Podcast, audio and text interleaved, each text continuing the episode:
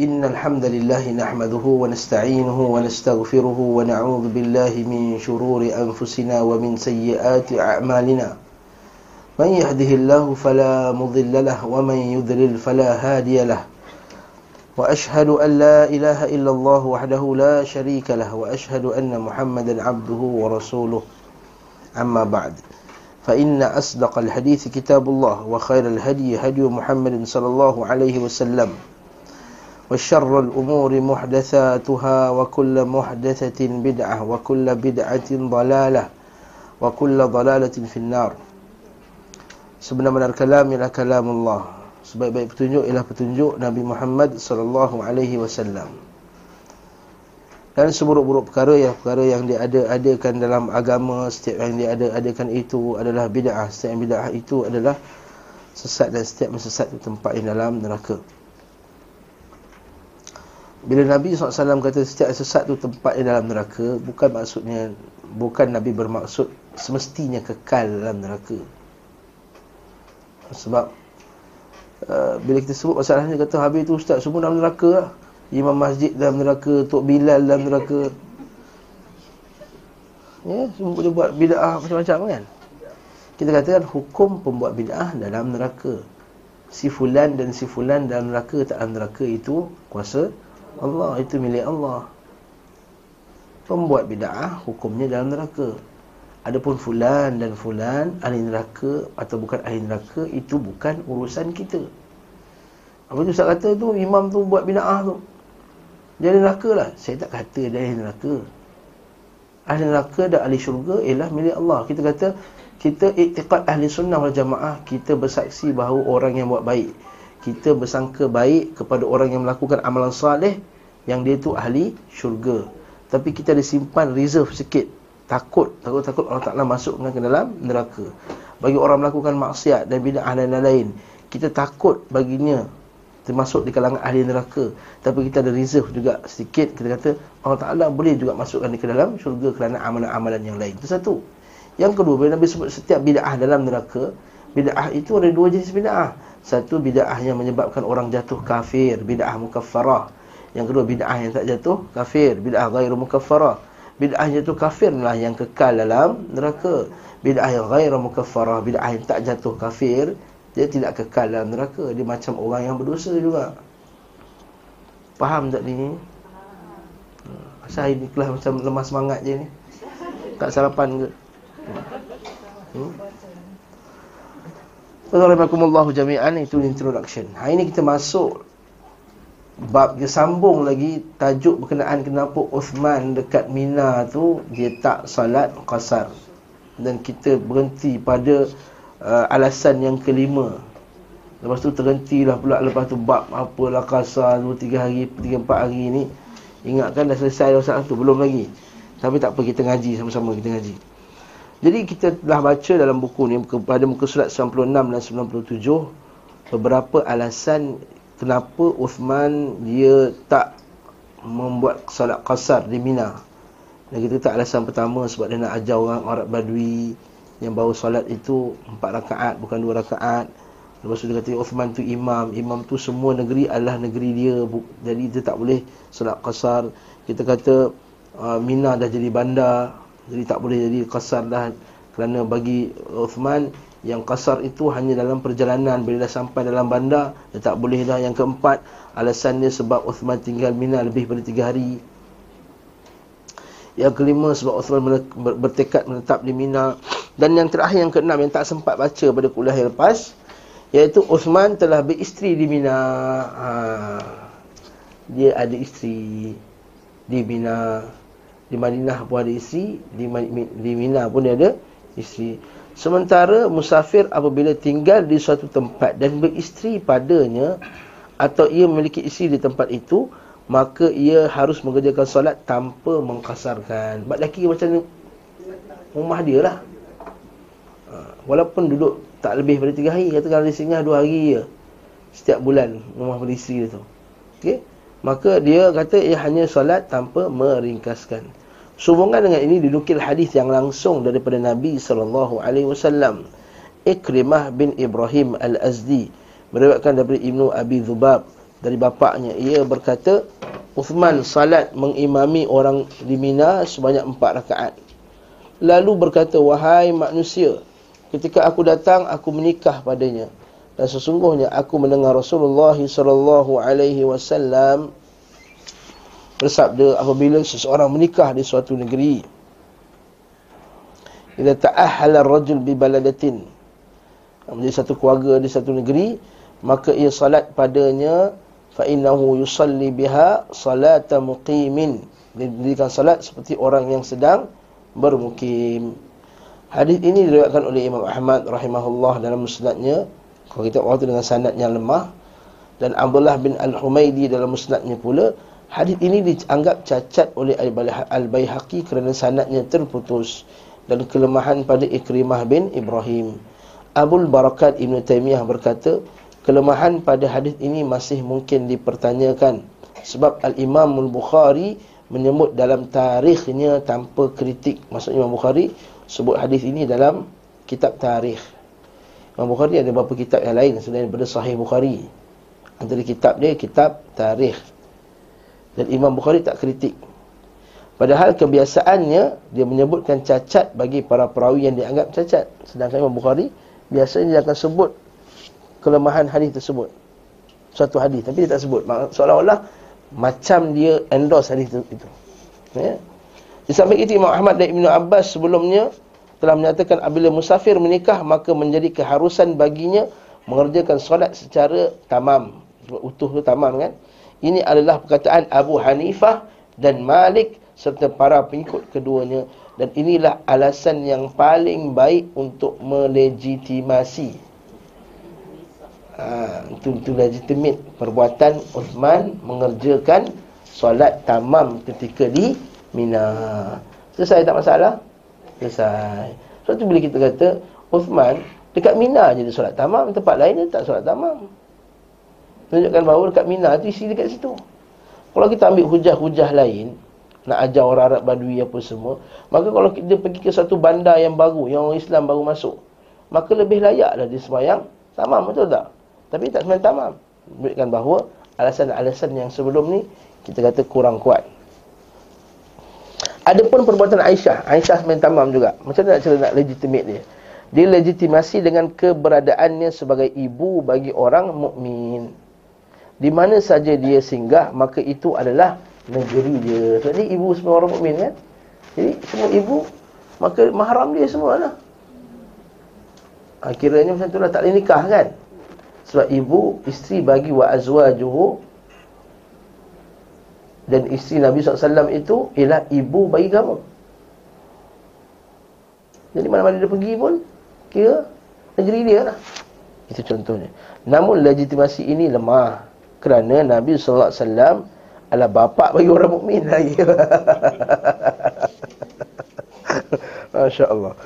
Jadi predikat, itu point, iaitu umul mukminin ada bagi isteri beliau bagi isteri-isteri beliau merupakan cabang dari kedudukannya sebagai bapa orang mukmin. Namun kenyataannya Nabi SAW mengerjakan solat secara tamam kerana alasan tadi tidak mengerjakan solat secara tamam. Nabi tak buat tamam, Nabi qasar juga. Sebab Nabi bapa orang mukmin. Hisham bin Urwah meriwayatkan daripada bapaknya bahawa Aisyah salat saat safar empat rakaat.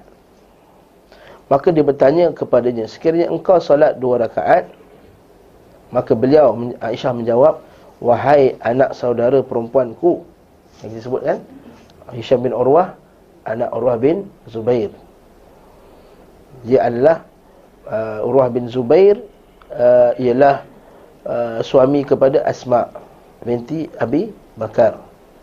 Aisyah adik-beradik Asma. Dia kata Wahai anak saudara perempuanku Sesungguhnya ia tidak menyulitkan bagiku jadi agak-agaknya mungkin ijtihad Aisyah Aisyah hanya pendapat bahawa kalau susah baru qasar. Kalau tak susah dia sembahyang tamam. Tapi apa kita punya position tentang ni? Kita kata war rasul ahaqqu an yuttaba. Rasul itu lebih layak untuk kita ikuti. Maka ini ijtihad Aisyah dan tak sama dengan ijtihad Aisyah ulama-ulama yang sahabat-sahabat yang lain, Abu Bakar, Umar, Uthman, Ali bin Abbas semua qasar. Jadi kat sinilah kita kata Kalau bukan semestinya ada sahabat kata maka itu kita boleh legitimate perbuatan tersebut. Kita kata hendaklah kita ikut ya macam ni. Kalau ada ramai sahabat buat seperti kasar. Kemudian ada satu sahabat tak buat kasar. Maka kita ikut macam mana? Kita ikut yang mana? Ikut ramai sahabat lah. Dan Rasul pun buat kasar. Ada ramai sahabat tak tak tak letak pokok dekat kubur dia. Tiba ada satu sahabat letak. Maka kita letak tak letak? Tak letak. Nah dia Abu Burdah tu kan, dia, letak dekat, dia ambil, dia kata bila aku mati nanti, pacakkan pokok dekat, pacakkan daun dekat kubur aku. Tapi sahabat lain tak buat. Maka kita kata memang kadang-kadang ada satu dua sahabat yang pendapat dia berbeza. Dan kita ambil yang mana? Kita ambil yang mana khulafa ar-rasyidin al-mahdiyin. Faham tak? Ibnu Umar radhiyallahu anhu dia suka setiap kali uh, masuk masjid pergi kubur Nabi, keluar masjid pergi kubur Nabi. Ayah dia sendiri engkar perbuatan tersebut dan para sahabat lain tak buat. Walaupun Ibnu Umar tu makruf orang yang cintakan Nabi sallallahu alaihi ikut sunnah Nabi. Dia pergi lalu pergi tempat Arafah bin Mina, mana tempat Nabi kencing dia kencing kat situ, mana tempat Nabi tunduk dia tunduk. Mana tempat sini Nabi pernah tunduk dia pun tunduk. Tapi sahabat lain buat macam tu tak? Tak. Jadi kita ikutlah yang mana dipegang oleh khulafa ar-rasyidin al-mahdiyyin yang disepakati oleh ulama-ulama di kalangan sahabat. Sebab begitu juga di generasi yang seterusnya, generasi tabi'in. Generasi tabi'in, kalau ramai yang buat macam ni, contohnya, ada orang baru 2-3 tahun lepas, dia kata, kalau ada satu ulama, nama dia Imam Al-Muzani. Kalau dia tertinggal solat jemaah di masjid, dia akan solat fardu tu 25 kali. Dia solat jemaah kan 25 kali. Dua kali ganda-ganda. Dia, dia tertinggal solat jemaah, dia akan sembahyang zuhur 25 kali. 27 kali ya sebab ada hadis tu 25 ada hadis kata 27 ada dua hadis tu masalah jadi bila kita kata macam tu adakah itu amalan semua tabi'in yang disepakati oleh semua orang tak tak disepakati itu pendapat yang syad yang pelik. Bagi tinggalkan. Kita buat macam tu. Sebab tu kata Syekh Abdul Aziz Tarifi Dia kata Kalau banyak-banyak tabi'in Ada satu pendapat yang pelik Kita ambil yang Dah sepakat. Dan apa yang disepakati oleh tabi'in Tapi tentang apa yang ramai tabi'in buat Tapi tak sama dengan sahabat Kita ambil sahabat Dan apa yang ramai Satu dua sahabat bertentangan dengan Apa yang sahabat lain buat Kita ambil yang sahabat-sahabat lain buat apa dan ada satu pendapat sahabat bertentangan dengan hadis Nabi SAW. Kita ambil hadis Nabi SAW. Habis kita. Itu kaedahnya. Hmm? Dia kerana ada satu dua orang buat, ada satu lagi nukilan pada salaf. Daripada Tawus bin Kaisan. Dia kata, uh, orang bagi makan selama tujuh hari. Ketika lepas orang meninggal tu bagi makan selama tujuh hari Sebab Sebab apa? Sebab nak meringankan azab orang dalam kubur tu Saya kata ini pendapat yang Bukan majoriti sahabat berpegang padanya Ini tiba-tiba kan pula dia punya nukilan tersebut hmm. Itu ceritalah macam ni lah Macam kes Aisyah tadi Kenapa majoriti mazhab kata ada qasas Sedangkan Aisyah kata tak Kenapa tak? Dalil bahawa Yang kita ikut Rasul ahakku ayyut tabak Rasul yutaba Rasul lebih layak untuk kita ikuti. Al-Imam Syafi'i rahimahullah berkata, sekiranya fardu bagi musafir adalah dua rakaat, tentu Uthman, Aisyah maupun Ibn Mas'ud tidak akan mengerjakan empat rakaat. Sebab tu ulama mazhab kita semua kata apa? Sembahyang qasar apa hukum dia? Wajib ke sunat? Sunat muakkad. Tak ada yang hukum wajib. Melainkan mazhab zahiri kan? Kita sebut kan? Ibn Hazm al-Zahiri. Tidak boleh pula bagi musafir melakukan empat rakaat ketika bermakmum pada orang mukim.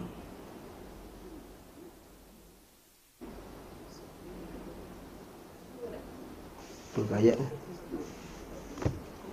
Tidak Rasanya betul ayat ni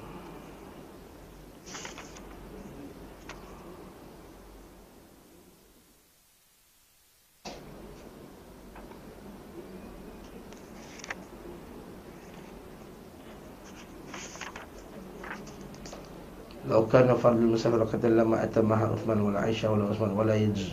Oh. Dia ada kaitan dengan ayat sebelum tu. Sekiranya fardu bagi musafir adalah dua rakaat, tentu Uthman, Aisyah maupun Ibn Mas'ud tidak akan mengerjakan empat rakaat.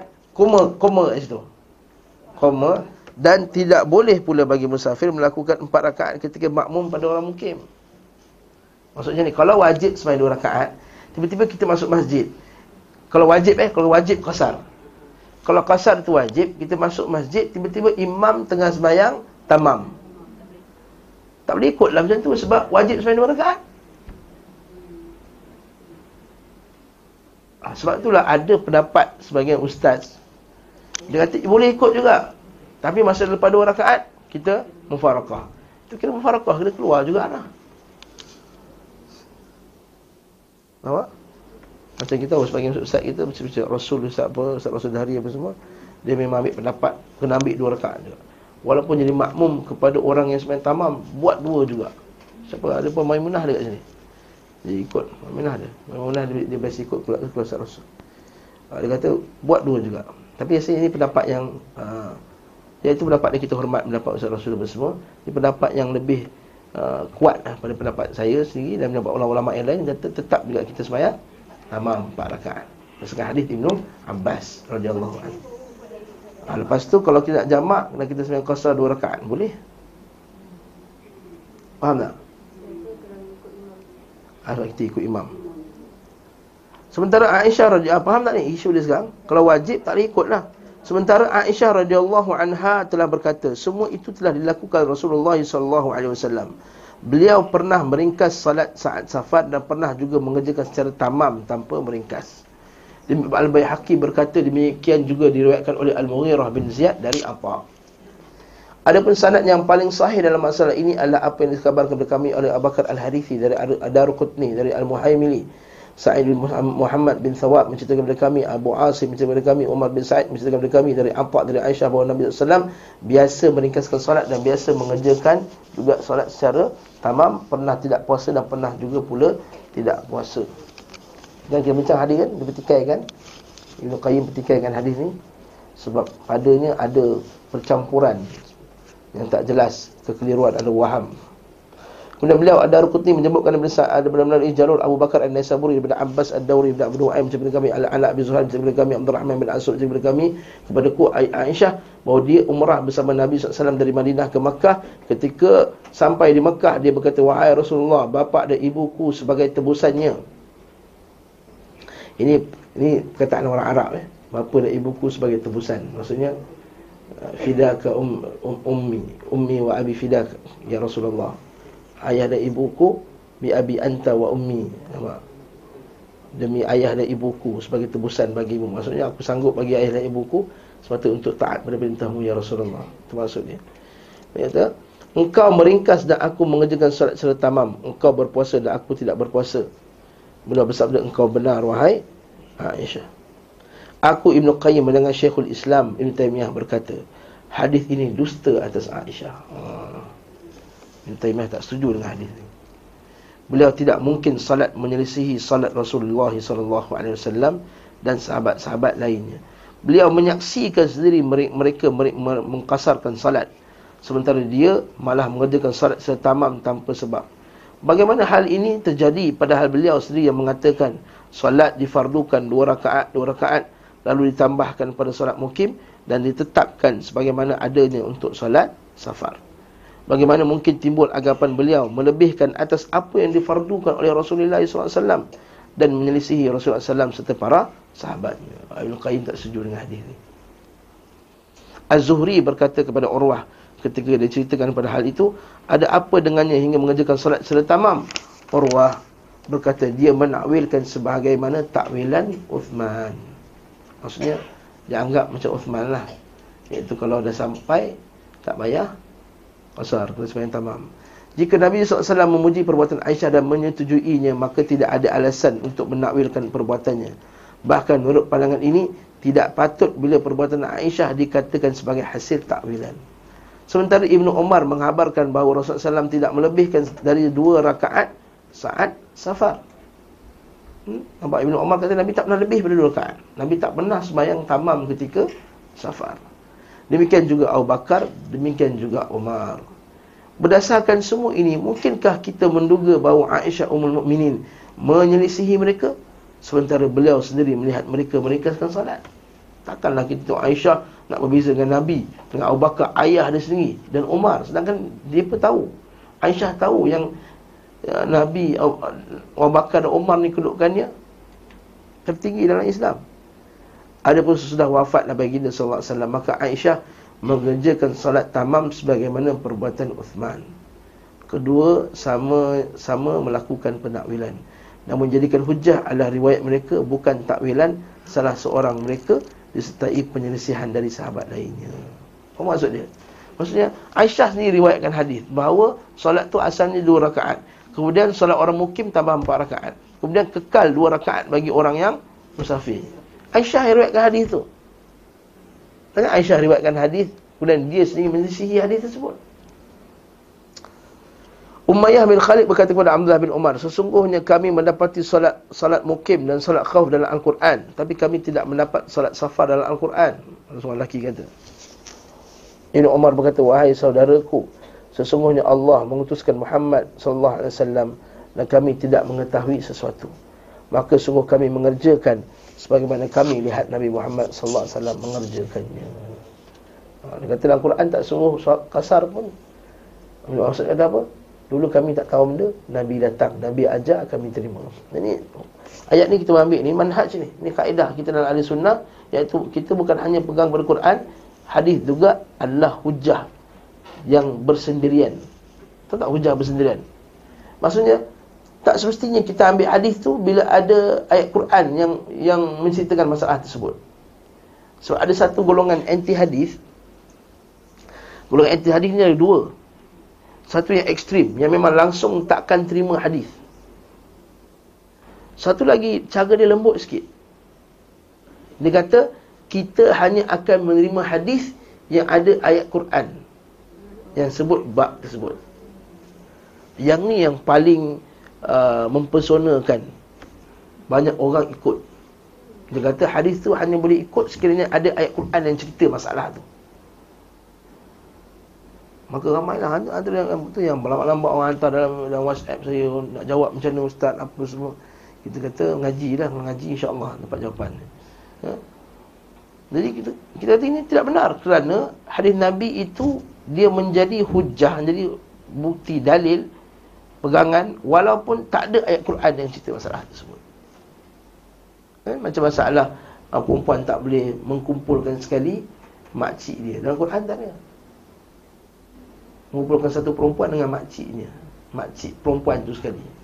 Contohnya saya kahwin dengan isteri saya boleh tak saya kahwin sekali dengan makcik isteri saya?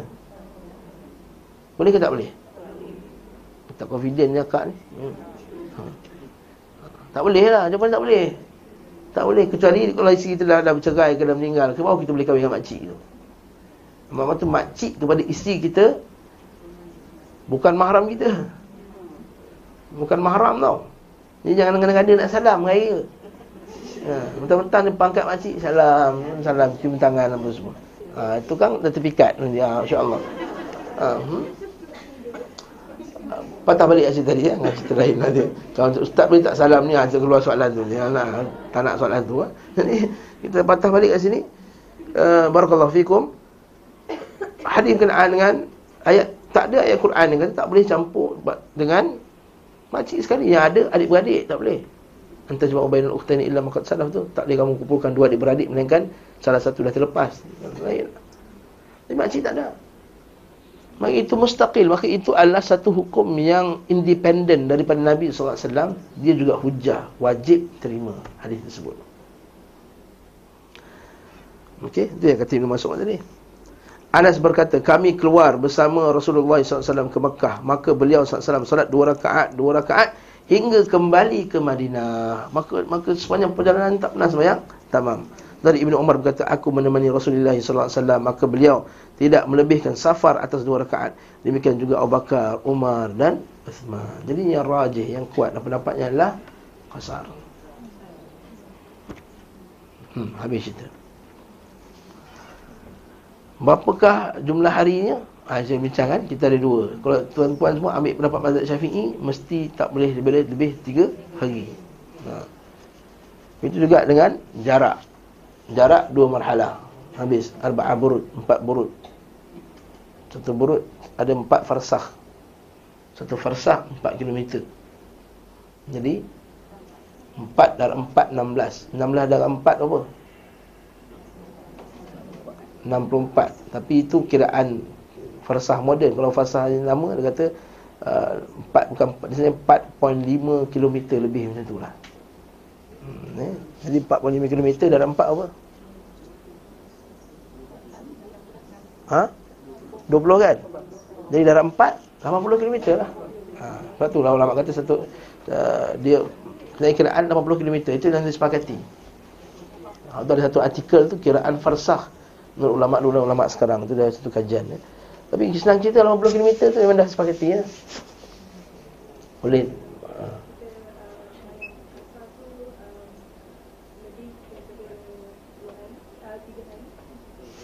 Maksud Ha, tak ada masalah.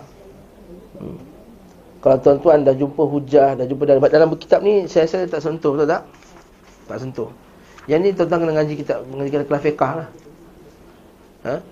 Ngaji kelas fiqah Nanti tuan-tuan akan jumpa dalil Yang kata ada 80 km Ada yang kata tak ada had yang tertentu Jarak tertentu Yang kedua Ada yang kata tak boleh jamak lebih daripada Kasar ha, Bila kita duduk dalam 3 hari Dan yang kata tidak ada ha, Tempoh yang tertentu. Jadi Kena ngaji lagi lah. Kesimpulannya Saya bagi dua kesimpulan. Ada dua pendapat yang besar Satu pendapat yang kata Ada tempoh yang tertentu. Seperti yang kita jumpa dengan Nabi sebut kata apa? Siapa yang duduk kat sini lebih daripada tiga hari Maka dia telah bermukim. Ha, Masa kat Mina tu. Nah inilah pendapat yang dipegang oleh jumhur ulama. Ha, hatta kita kata Syafi'i, Mazhab Hambali cuma mereka ada kata tiga ada kata empat. Ha, kenapa dia tetapkan waktu sebab supaya orang tidak bermudah-mudah dalam masalah ini pun dalil satu dalil dah, dah ada dah dalil Quran dengan hadis dalil hadis yang kedua supaya tak terlampau terbuka sangat nanti kan orang 4 tahun pun dia kasar juga ha. hmm.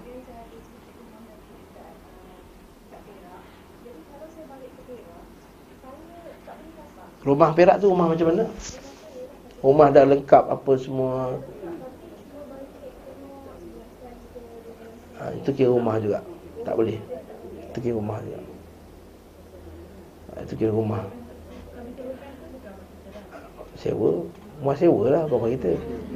Bila sewa kat orang boleh Kita masuk sesedap hati. Tak Assalamualaikum Nak tidur kat situ.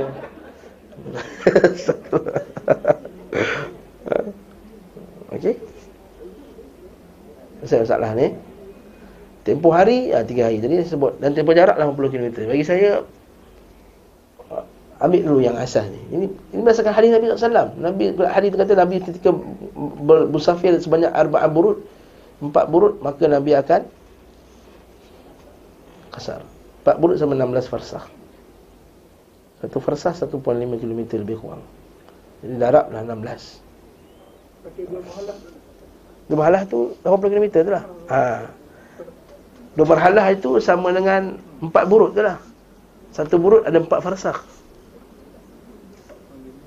Ha, jadi lebih kurang 80 km lah. Dua marhalah tu 80 km. Yes. Dua marhalah itu 80 km lebih kurang. Cuma ada sebagian ulama' dipertikaikan. Dia kata zaman Nabi, kita ni, macam nak tahu tempat kita pergi tu berapa kilometer? Zaman kita, ialah kita buka Waze, kita tahu dah. 8.5 km in 15 minutes. Ha, kan?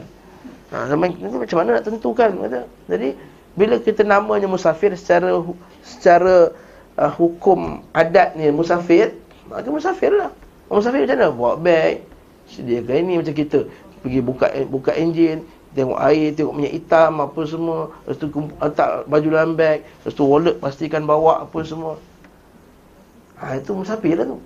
Ha, macam anak, macam kita tahu, kita nak keluar musafir, tak keluar musafir. Maka sebagai ulama' dah ambil pendapat macam tu. Dan ini pendapat yang dirajihkan oleh kebanyakan ahlul hadis. Kebanyakan ustaz sunnah Malaysia ni kata tidak ada jarak yang tertentu.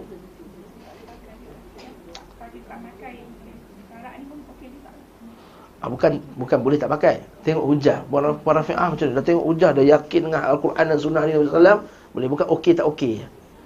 Ada bukan pada pendapat saya, ha kan. Pada pendapat saya ini lagi okey. Ha, tak boleh. Ha kan macam tu tau. Agama bukan macam tu.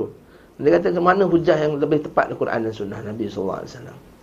Ha, tapi tetap juga poin kita nak cerita bahawa Nabi ketika musafir dia kasar itu yang sunnah. Ha itu yang sunnah.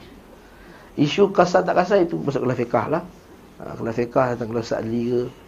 Kelas apa ke. Bukan sini tempat makamnya untuk saya membincangkannya. Nak kena bincangkan tu panjang. Kena buat dalil. Ha, buat dalil yang kata ada kasar yang kata tiga hari, kata tiga hari. Ha, kata Syah Amrah Tayyar. Guru kami sendiri. Dia kata, ya bila orang tak ada kaedah hari yang tertentu, tempoh, maka orang akan confused. Orang akan tak akan ada, akan rasa macam was-was, rasa macam hati tak tenang. Kalau itu tak terus, tiga hari, dah. Kasar, lebih, selesai.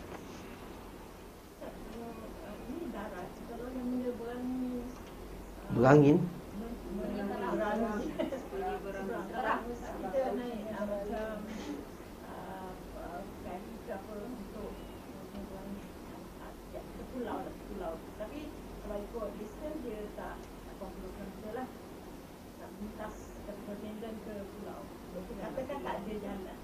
Kalau kita memang penduduk tepi pantai Kita pergi pulau tu Pulau tu tak sampai 80 Maka tak ada ha, 80 batu nautika. Nah, Maksudnya Maksudnya bukan jarak musafir lah. Kita Bukan jarak musafir Tak ada tak musafir lah.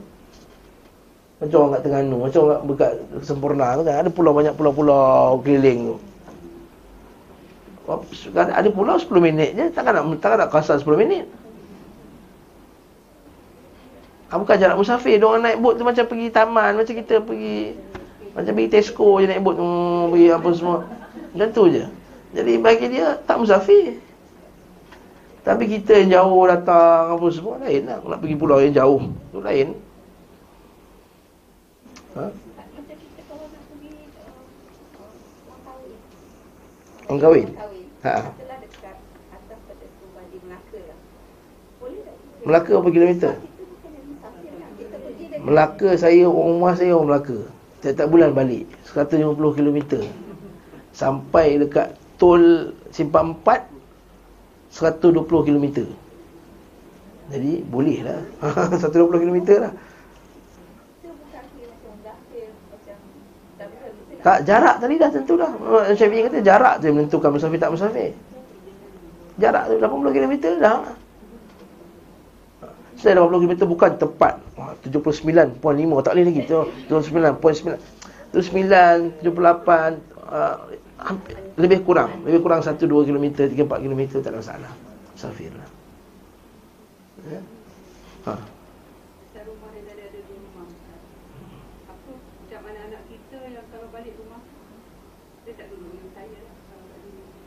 Ha, okey, kalau macam macam macam balik kampung lah. Macam kita balik kampung mak kita lah. Adakah kampung kita tu dah jadi rumah kita sekarang? Kalau kita anggap macam rumah kita, maka tak boleh musafir. Ya?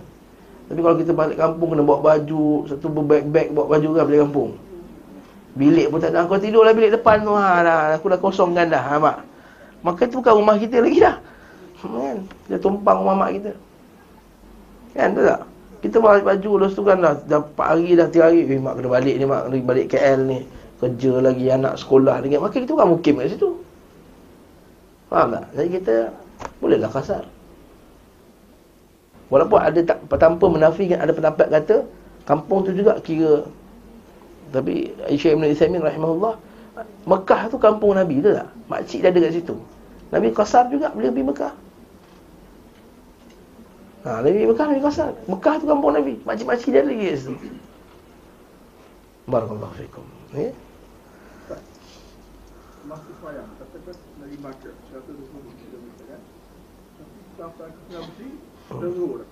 Ah boleh kasar. Boleh. Bagi dalam perjalanan. Dan kita telah keluar kita punya walaupun uh, tak tak mesti cross. Dia keluar kawasan kita. Kawasan kita adalah kalau kita Taman Tun kampung kita Taman Tun. Maka luar taman tun dah boleh Kasar Syarat dalam perjalanan? Dalam perjalanan bukannya kita nak pergi Luar taman tun boleh kasar Syaratnya kita nak pergi jarak yang 80km Kena faham betul-betul Ya Allah ha.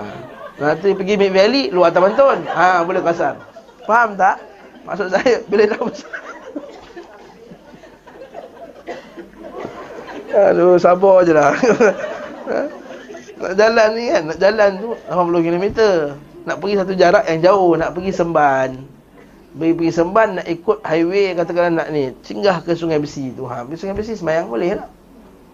Kan? Boleh tak masalah. Kita nak balik atau balik. Balik kan singgah rumah abang kat Ampang dulu. Ha, masa kat Ampang tu boleh lah. Kita kawasan lagi. Tapi dah sampai kat sini, singgah kat Masjid Al-Ghufran. Tak boleh. Ha. Masjid Ghufran tak boleh. Masjid Ghufran dalam kampung. Dalam kita punya Bukan kat rumah sampai kawasan kampung kita. Bukan rumah. Ha? Tapi kalau nak semayang jamak kata Allah susahnya seperti kita highway hujan lebat anak empat orang dalam kita apa semua terkencing sana terkencing sini berak sana kata aku nak berhenti leceh hujan lebat ni tekan minyak laju-laju sampai rumah nak semayang jamak kerana kesusahan kerana kepayahan dengan semayang jamak kerana kepayahan ni ialah benda yang tak ada dalam mazhab Syafi'i. Syafi'i, Syafi'i tak iktiraf. Mazhab Syafi'i hanya mengiktiraf semayang jamak kerana musafir saja.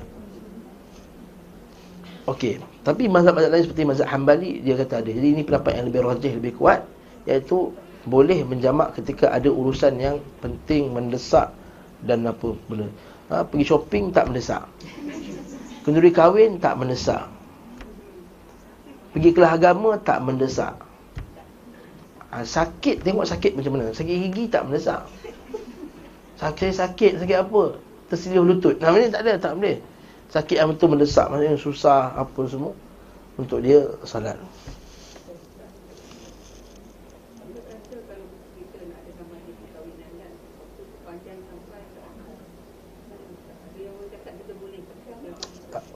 bagi saya jangan jamak. Itu kahwin kalau kita bukan apa salam orang eh apa tepuk-tepuk bahu apa ambil ambil ambil kuih. Mana sibuk apa bukan urusan agama. Dia bagi alasan Nabi SAW terima tetamu. Nabi SAW terima tetamu dari luar negara. Bincang masalah dunia ni. Ha, itu baru benda yang baloi-baloi kita kata nak menjamak.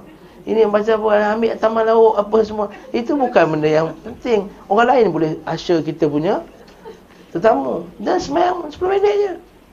Tapi ustaz kan nak kena make up balik ni ha. ha. Ha, nak kena panggil lagi. I dah upah makeup man ni ha, makeup girl ni. Ha, Rizal ni yang buat ni angkat I tu. Ber, beribu bayar ni. Ha. Ha. ha.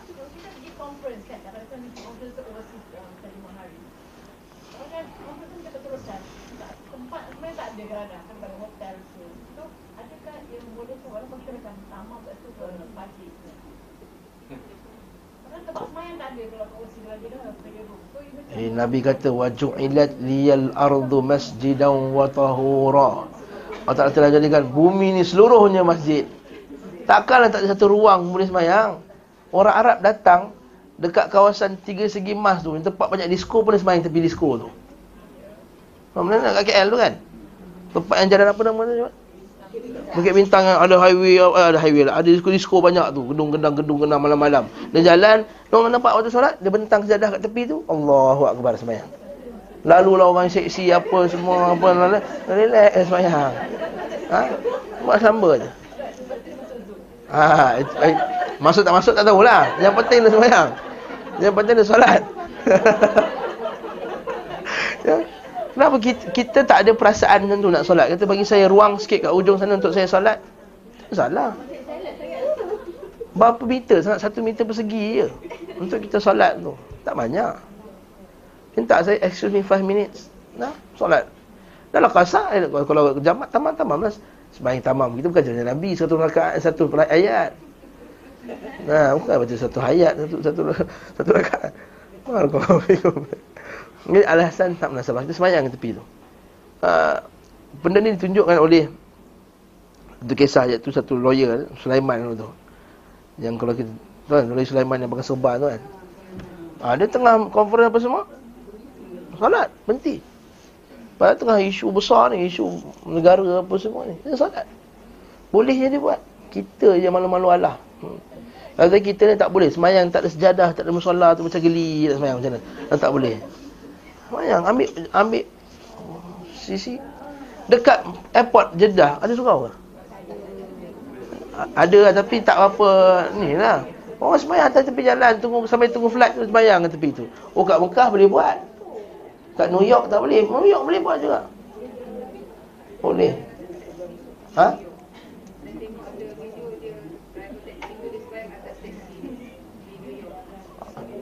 Atas teksi semayang Melampau benar lah tu ha?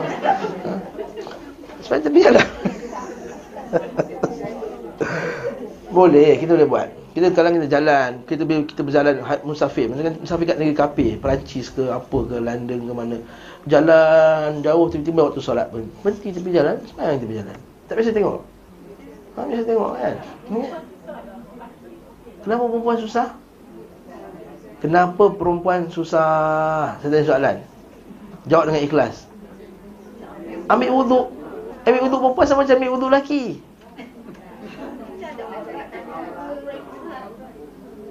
Masa ambil wuduk terbuka macam ni Ambil lah wuduk tersorok Ambil suami bang Cover sikit saya ambil wuduk belakang ni Ambil wuduk Lagi? Apa alasan lagi? Nak pakai telekong? Ha, itu jadi mazhab Melayu ha. Nah. Minta maaf sebut. Sebab Sebab pakaian dia tu Tak cukup Untuk aurat. Ha.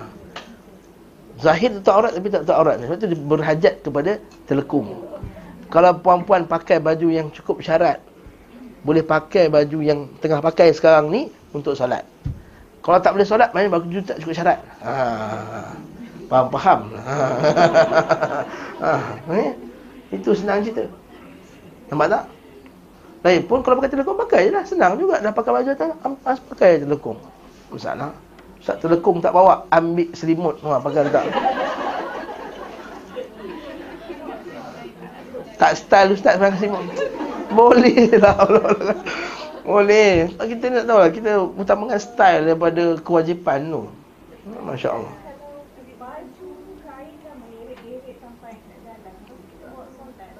Ada nampak tahi kat kain tu? Saya tanya, ada nampak tahi tak? Kenapa bila?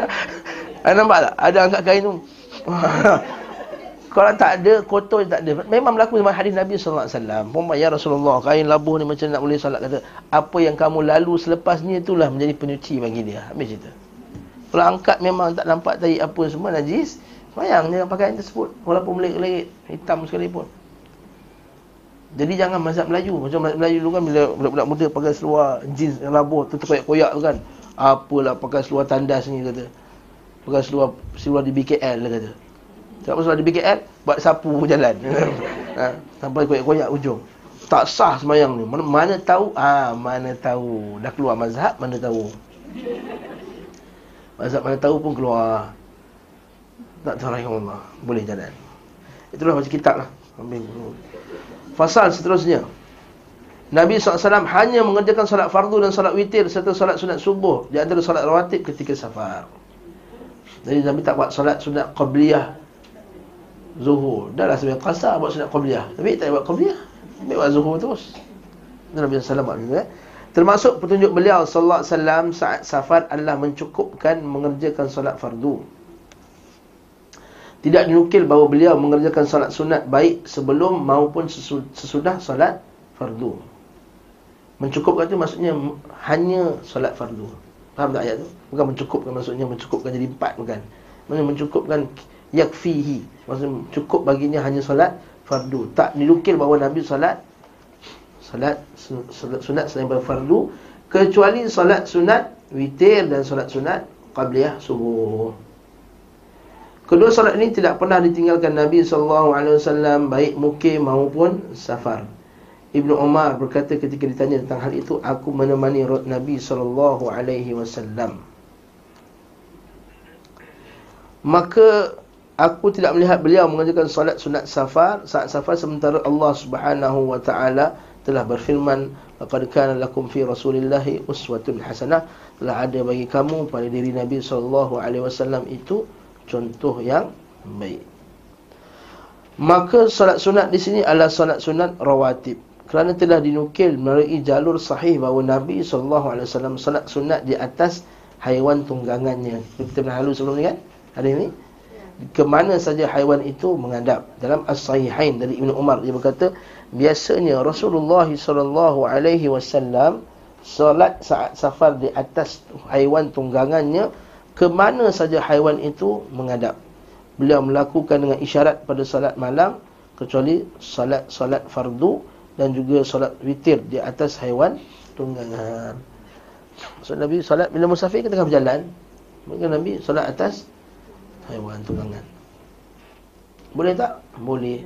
Tengok kita dalam kereta, nak salat atas kereta, boleh. Tapi salat sunat. Dan salat fardu, turun. Jangan salat atas kereta juga. Kecuali memang dah terdesak sangat, dan tak boleh buat apa, itu lain cerita. Maka solatlah sunat boleh solat sunat atas kita. Dalam kita. Imam Ahmad rahimahullah ditanya tentang solat sunat saat safar, maka beliau berkata, "Aku harap tidak mengapa bila seseorang solat sunat saat safar." Ha, dia kata. Imam Ahmad kata, "Okey pula."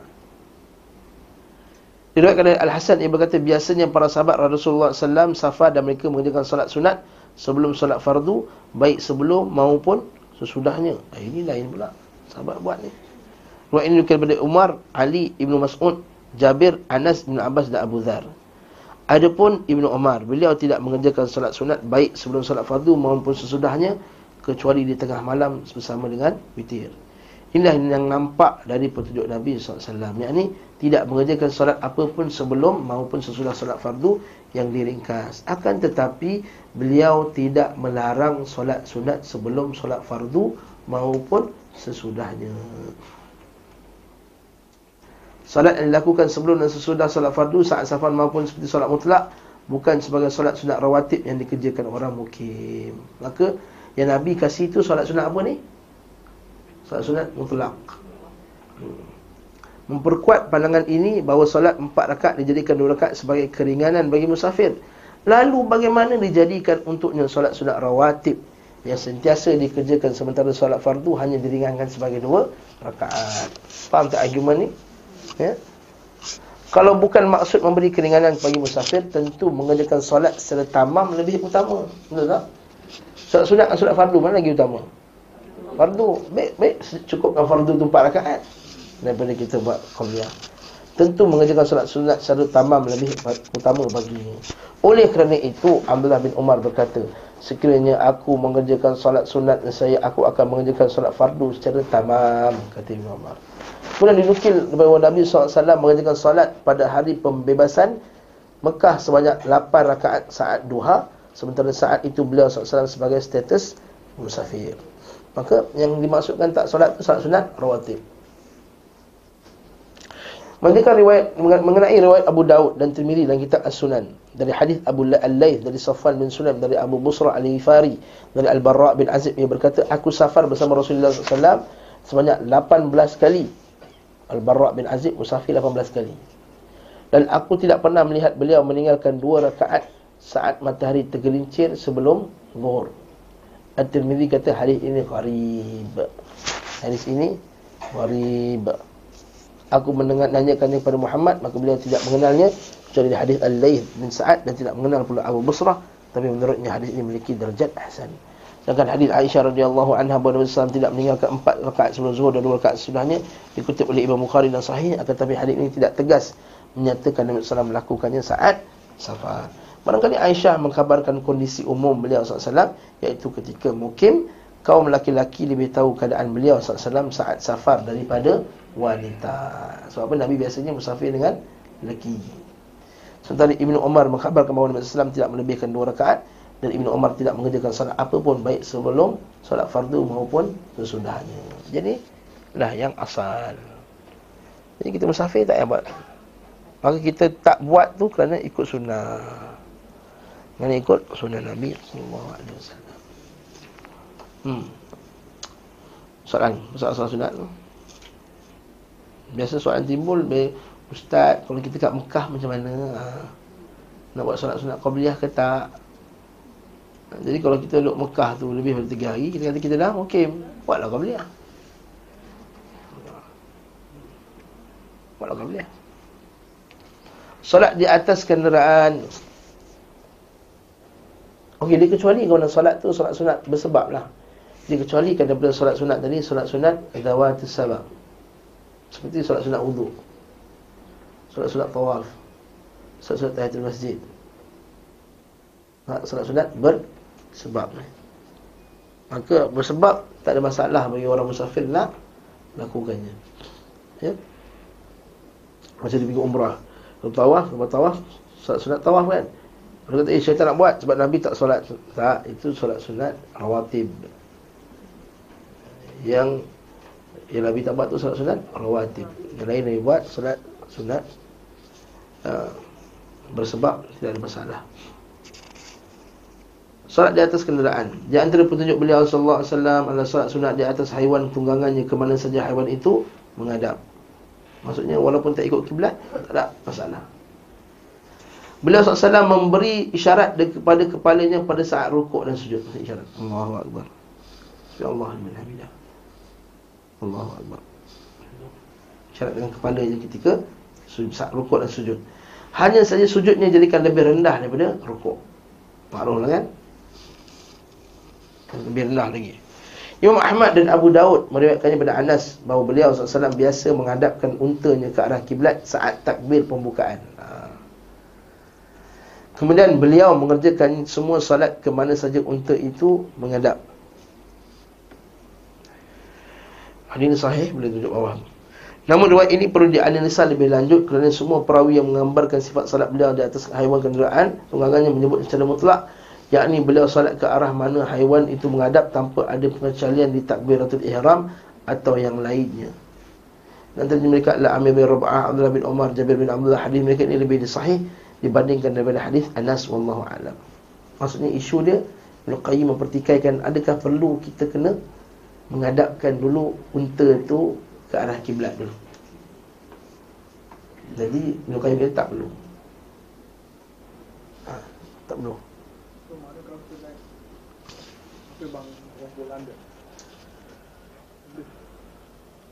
Maksud ini sebenarnya sunat lah ha, Boleh? Allahu Akbar. Naik duduk kat seat tu Allahu Akbar. Sebab di mana saja kenderaan tu bergerak. Jadi kalau kenderaan ke terbang tu bergerak macam ni Macam ni lah kita gerak. Macam ni pula kalau kita di kiblat kat belakang Tangan nak takbir dulu? Allahu Akbar. Ha, Kalau ikut Ibn Qayyim boleh. Tapi kalau nak ambil pendapat yang selamat ha, Takbir dulu menghadap kiblat Terpusing balik. Faham tak?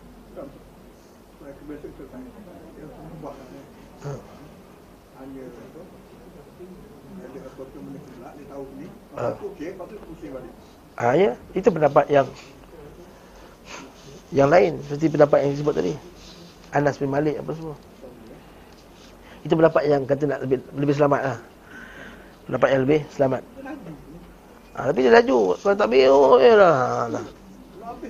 Ha, macam Tapi kita cepatlah Allah Allah. Sebab itulah sebagai ulama kata kiblat ni bukan semestinya kena tepat kiblat tu, hanya arah saja. Wallahu a'lam itu isu lain, kita nak bincang masalah tu. Itu, itu masalah masalah fiqh cuma Nabi solat sunnahnya adalah Nabi solat sunat atas. Nah, itu pentingnya.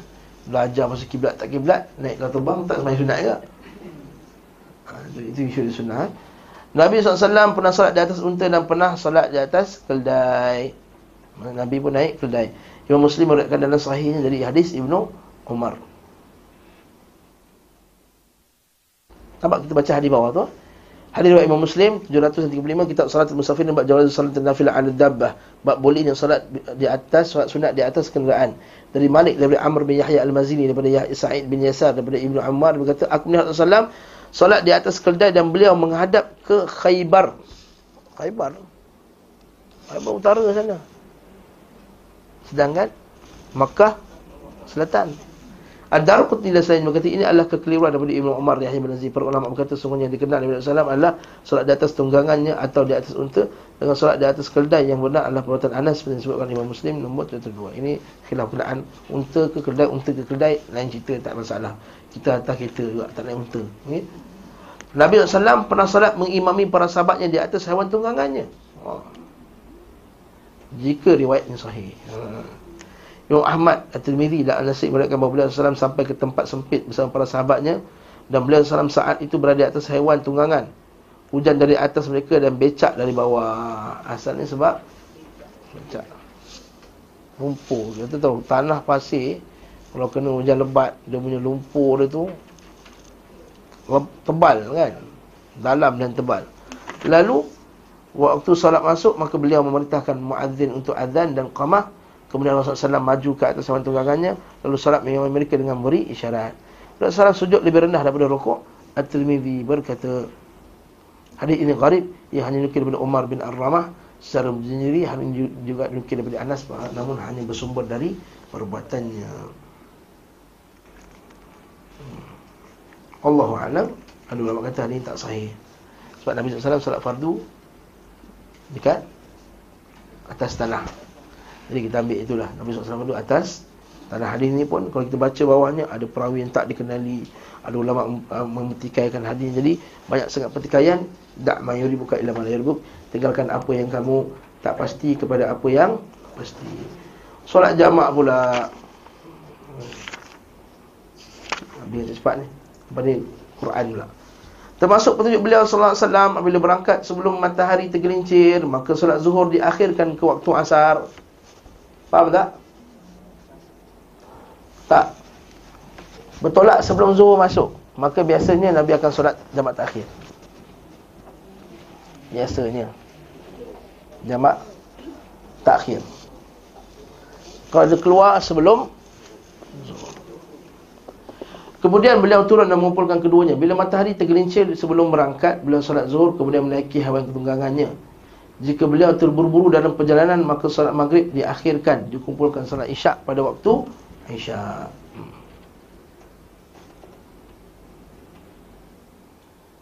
Faham tak? Diriwayatkan daripada beliau sallallahu alaihi wasallam pada perang Tabuk apabila matahari tergelincir sebelum berangkat beliau pun mengumpulkan antara solat zuhur dan asar dan jika berangkat sebelum matahari tergelincir Beliau mengakhirkan zuhur hingga turun untuk asar Lalu mengerjakan keduanya Demikian juga pada solat maghrib dan isya. Akan tapi kedua hadis ini diperselisihkan oleh para ulama. Sebagai menganggapnya sahih dan sebagai menganggapnya hasan. Ada pula yang menganggapnya cacat Bahkan sebagai memvonis Menghukumnya sebagai palsu seperti Al-Hakim. Pada dasarnya sanad hadis itu sesuai syarat sahih Akan tetapi dikritik dengan alasan yang sangat ganjil. Al-Hakim berkata Abu Bakar bin Muhammad bin Ahmad bin Baluwiyah menceritakan kepada kami. Musa bin Harun menceritakan kepada kami. Qutbah bin Sa'id menceritakan kepada kami. Ali bin Sa'id menceritakan kepada kami. Yazid bin Abi Hamid menceritakan kepada kami. Abu Tufan daripada Mu'ad bin Jabal. Daripada Mu'ad bin Jabal bahawa Nabi SAW berada di atas pada perang tabuk. Jika berangkat sebelum matahari tergelincir beliau mengakhirkan zuhur hingga mengumpulkannya dengan asar. Lalu mengerjakan keduanya sekaligus tapi bila dia berangkat sudah matahari tergelincir Maka beliau salat zuhur dan asar sekaligus Kemudian berangkat. Bila matahari berangkat sebelum maghrib Beliau mengakhirkan maghrib hingga mengerjakan sembahyang bersama isyak. Dan jika berangkat sesudah maghrib Beliau memajukan solat isyak Lalu mengerjakannya bersama maghrib. Maksudnya pada masuk zuhur Dia musafir. Maka Nabi buat solat jamak takdim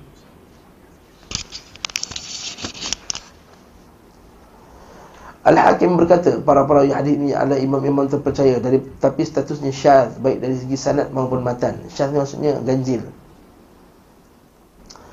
Kemudian kami tidak mengetahui alasan menjadikan yang cacat. Sekiranya hadis itu dinukil dari Alif bin Abu Zubair dan Ahmad Al-Tufail tentu kami akan menganggap mencacat dengan sebab sanad ini. Sekiranya diriwayatkan dari Yazid bin Abi Habib dari Abu Tufail maka kami akan menganggap mencacat dengan sebab itu. Oleh kerana kami tidak menemukan kedua alasan tadi Maka hadis ini dapat dikatakan selamat dari cacat Bila kami perhatikan Ternyata kami tidak mendapati bahawa Yazid bin Abi Ubaid Menekal hadis daripada Abu Tufail. Kami tidak mendapati pula hadis dengan versi seperti ini Dari perawi lain yang menekalkan dari Abu Tufail. Faham tak faham? Lantaklah tu baca ha? Begitu juga kami tidak mendapati lafaz tersebut Di antara para perawi yang menekal dari Mu'az lain Abu Tufail. Akhirnya kami bersekumpulan bahawa hadis ini syaz Menyalahi yang lebih kuat. Para ulama menceritakan daripada Abu Abbas As-Saqafi yang berkata Qutbah bin Sa'id berkata kepada kami hadis ini dipedomani oleh Imam Ahmad bin Hanbal, Ali bin Al-Madini, Yahya bin Ma'in, Abu Bakar bin Abi Shaybah dan Abu Khaythamah. Oh, semua ulama hadis hebat-hebat ni. Hmm? Maksud ulama hadis yang hebat pun mengiktiraf hadis ini. Qutaibah bahkan menyebutkan tujuh imam hadis yang menulis riwayatnya itu darinya. Tapi para imam hadis mendengarkan dari Qutaibah kerana hairan terhadap sanad dan matanya. Dan kami tidak sampai kepada kami bahawa salah seorang daripada mereka menyebutkan cecap hadis itu. Al-Hakim berkata kami pun memperhatikan ternyata hadis itu maudhu' palsu kata Al-Hakim. Qutaibah seorang perawi siqah dan terpercaya. Selanjutnya Al-Hakim menyebutkannya dengan sanad hingga Imam Bukhari bahawa beliau berkata aku bertanya Qutaibah bin Sa'id bersama siapa engkau menulis hadis Al-Laith bin Sa'ad, hadis Yazid bin Abi Habib dan hadis Abu Tufail? Beliau berkata aku menulisnya aku menulisnya bersama Khalid bin Qasim Abu Haytham Al-Madaini.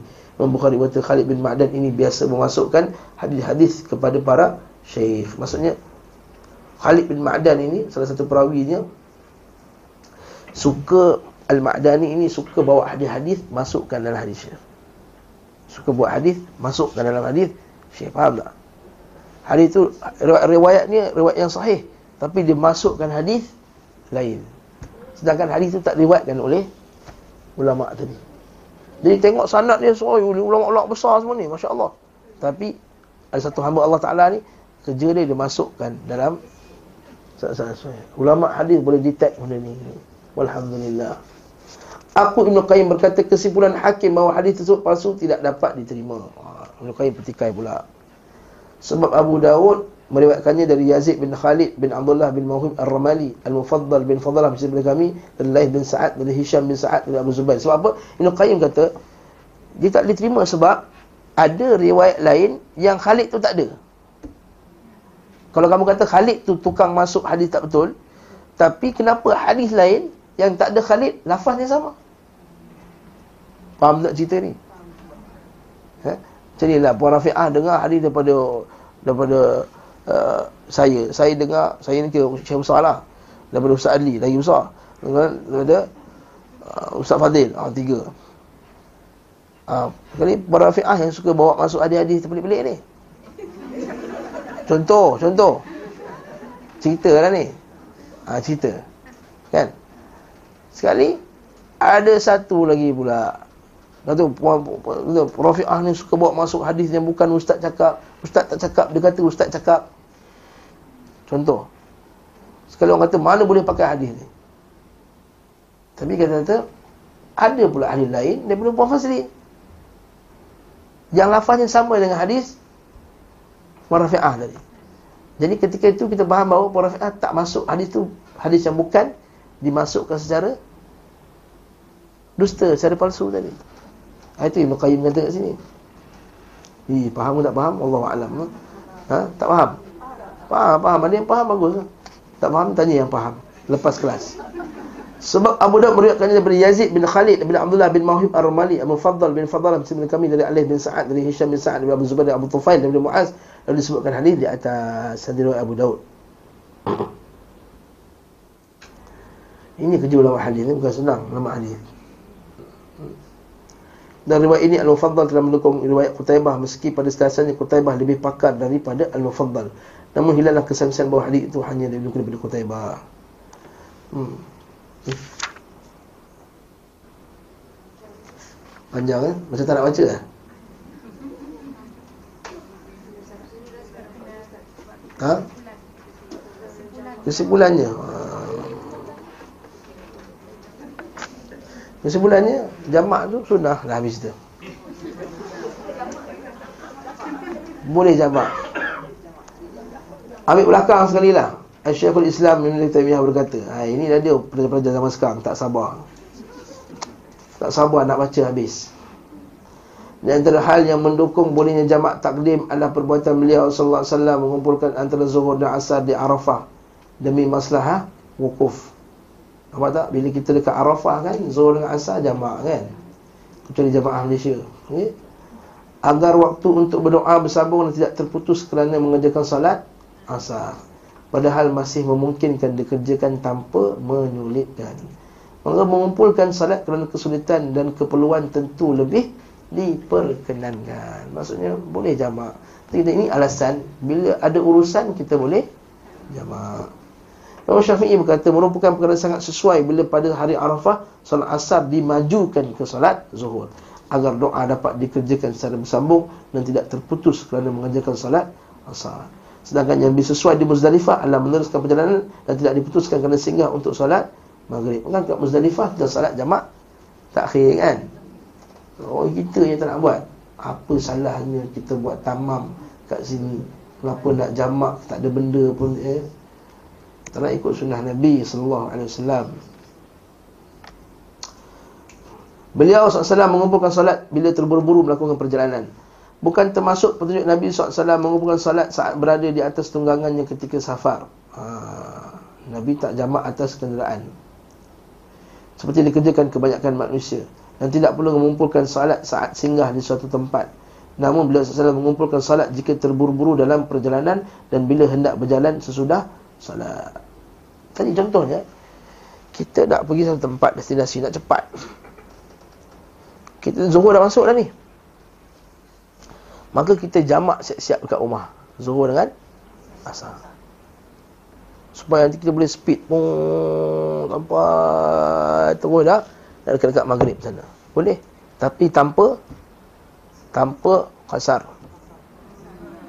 Tanpa kasar. Begitu juga sebaliknya.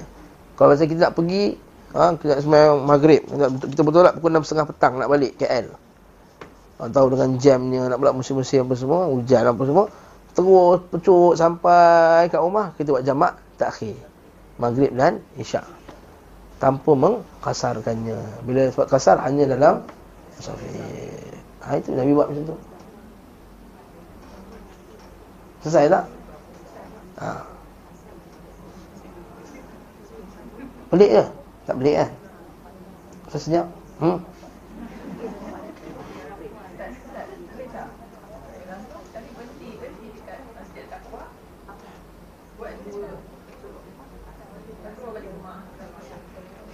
Bawa Rasulullah ni tinggal kat mana? Taman Tun? Mana boleh? Dia punya letak anak semayang empat rakaat tu. Dia singgah kat At-Taqwa. At-Taqwa tak boleh. At-Taqwa dalam kita punya kampung juga. Kawasan kampung kita. Kecuali kalau nak buat dekat luar lah. Ha. Kan? Sebelum sampai kat sungai besi tu, sungai besi tu singgah kat tepi tu, ada ada Petronas kan, ha, semayang kat situ. Contohnya. Boleh. Ya.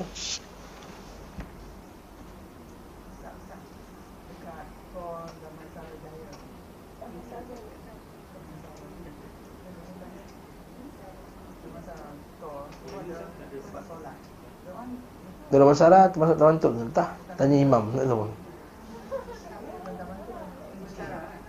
Kadang-kadang nama PJ tapi saya sebelah taman sebelah rumah kita je. Kita bukan ikut sepadan Parlimen bukan? Ini parlimen segambut ni kan? Faham tak? Kita tahu kampung kita ni kampung kita. Walaupun uh, parlimen sebelah. Bukan kita ikut kita punya. Oh ni map ni sebelah ni sebelah ni sebelah. Dah tu sedap lah. Ah, sebelah dah boleh kasar. Sebelah boleh kasar. Ha. Eh, faham tak? Kita ikut ini kawasan kampung kita lah. Kawasan kita ni kampung. Macam kita highway kan? Mid Valley. Mid Valley dah Selangor. Ni KL. Ha, tu Ustaz keluar kawasan, keluar kawasan. Ha. Ni valley tu kita kita kita kampung kita punya lagi lah area kira sama taman ton ni ha. ha. itu kita keluar jauh sikit. Ha, itu baru kita keluar taman bukannya ikut sepadan uh, map kerajaan letak tu. Zaman Nabi mana ada para sahabat yang tengok ikut map? Mana ada? Kita boleh letak kawasan ni, map aku buka map tu. Ah, ni boleh ni luar kawasan. Bukan macam tu.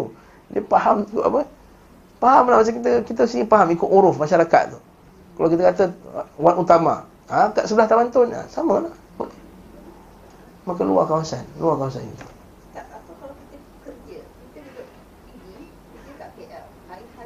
Ah, hari-hari lah jemaah. Pasal boleh. Boleh. Pilih 80 km tak?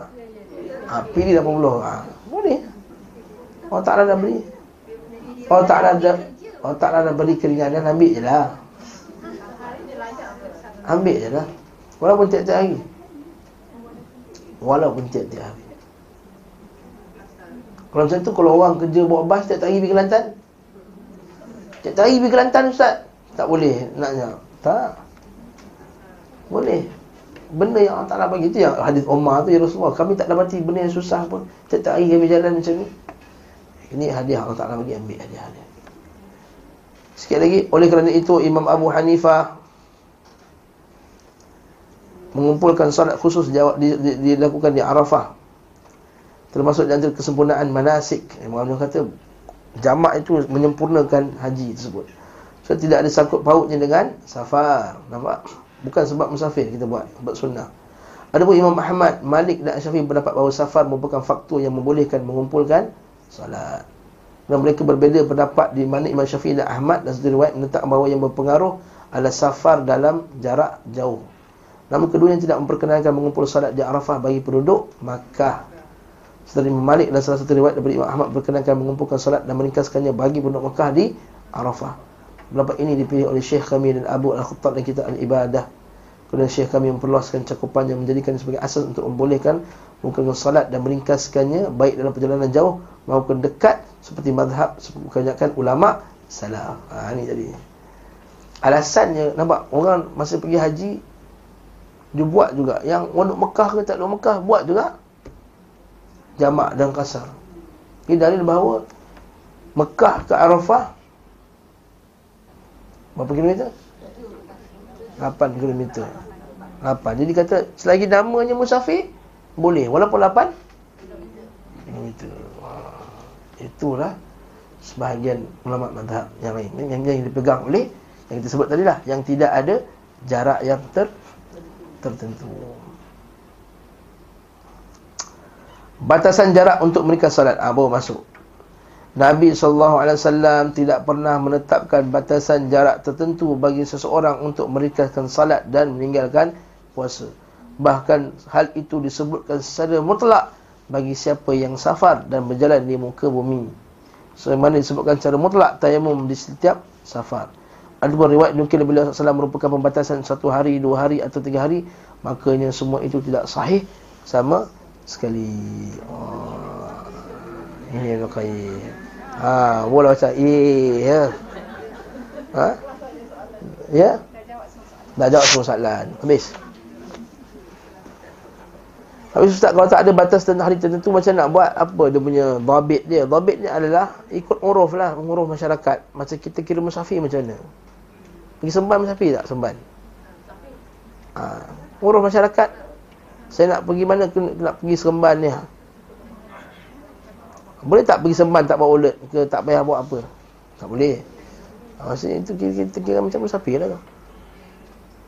Tak mempersiap kenderaan nak pergi ke Melaka, nak pergi ke jadi kat sini adalah ni supaya ulama kata pada uruf masyarakat tersebut lihat pada uruf masyarakat.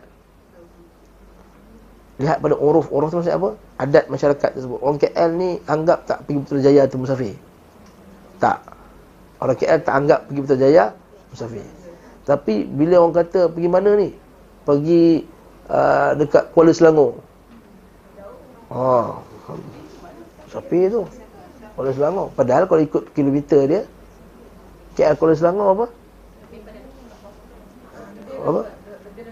Ah ha, lebih lama belum ataupun sebelum pergi ijuk ijuk. Ha. Ha, ijuk. Orang sama. Ijuk sebelum buat highway baru sebelum belah raya tu rasa jauh ijuk, betul tak? Rasa musafir dah, kan rasa dekat dah. Maka pergi ijuk dah tak kira musafir dah. Atas sikit lagi, itulah. Tanjung Malim. Musafir tak musafir? Ha, kalau ha, sebab pegang pegang kilometer. Kalau pegang kilometer tak boleh ya. Kalau pegang pada pendapat yang kata ikut urus masyarakat. Kalau nak pergi mana? Pergi Tanjung Malim. Orang dah anggap itu sebagai musafir. Orang dah anggap itu sebagai musafir. Pergi Raub. Raub berapa kilometer Raub? Bawa Raub lagi bentung, bentung. Bawa bentung lagi. Ha, karak. Ha, karak. Kalau segambut ke karak, kira musafir kat tu. Sebab zaman Nabi SAW, kita jangan, kita jangan anggap ha, jarak. Sebab kita sadar, sebab kita, kepala kita dah termasuk jarak kan. Ha, karak 30 km. Ha, tak musafir. Ya, kan tu? Dia kira ikut uruf masyarakat. Macam mana kita kira musafir. Tapi memang masyarakat kita, kalau kita ikut pun, uruf dia pun ni dah hampir-hampir sama dengan kilometer tu lah. Sebelahnya. Dah hampir sama-sama macam yang kilometer tadi. Kita Arab kita macam kita masyarakat kita kata pergi Semban musafir. Semban pun dah 70 km dah tak? Dah 70 dah lebih kurang. Maka itu memang jarak musafir lah tu. Tapi kalau pergi Gajang, orang tak kata pergi musafir. Betul? Pergi Bangi, orang tak kata musafir. Ha? Nanti Highland, orang musafir tak kira? Uruf masyarakat. Ha? Ha? Ha? Musafir dah, musafir. Ikut uruf masyarakat. Sebab itulah bab ini, ini yang kata guru kami Syekh Abdul At-Tayyar, dia tak dia tak apa berkenan sangat dengan kaedah ni. Sebab kaedah ni kaedah yang tak tetap.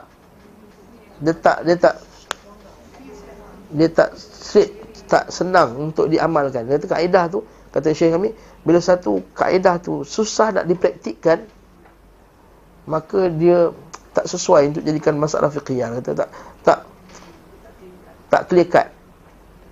Jadi tak memudahkan. Jadi kita kata ikut jumhur ulama kata senang kita 80 km lebih kurang lah 75 boleh jumlah lambat dan utama. Jadi bagi saya saya kalau jumpa orang awam saya akan cakap macam itulah.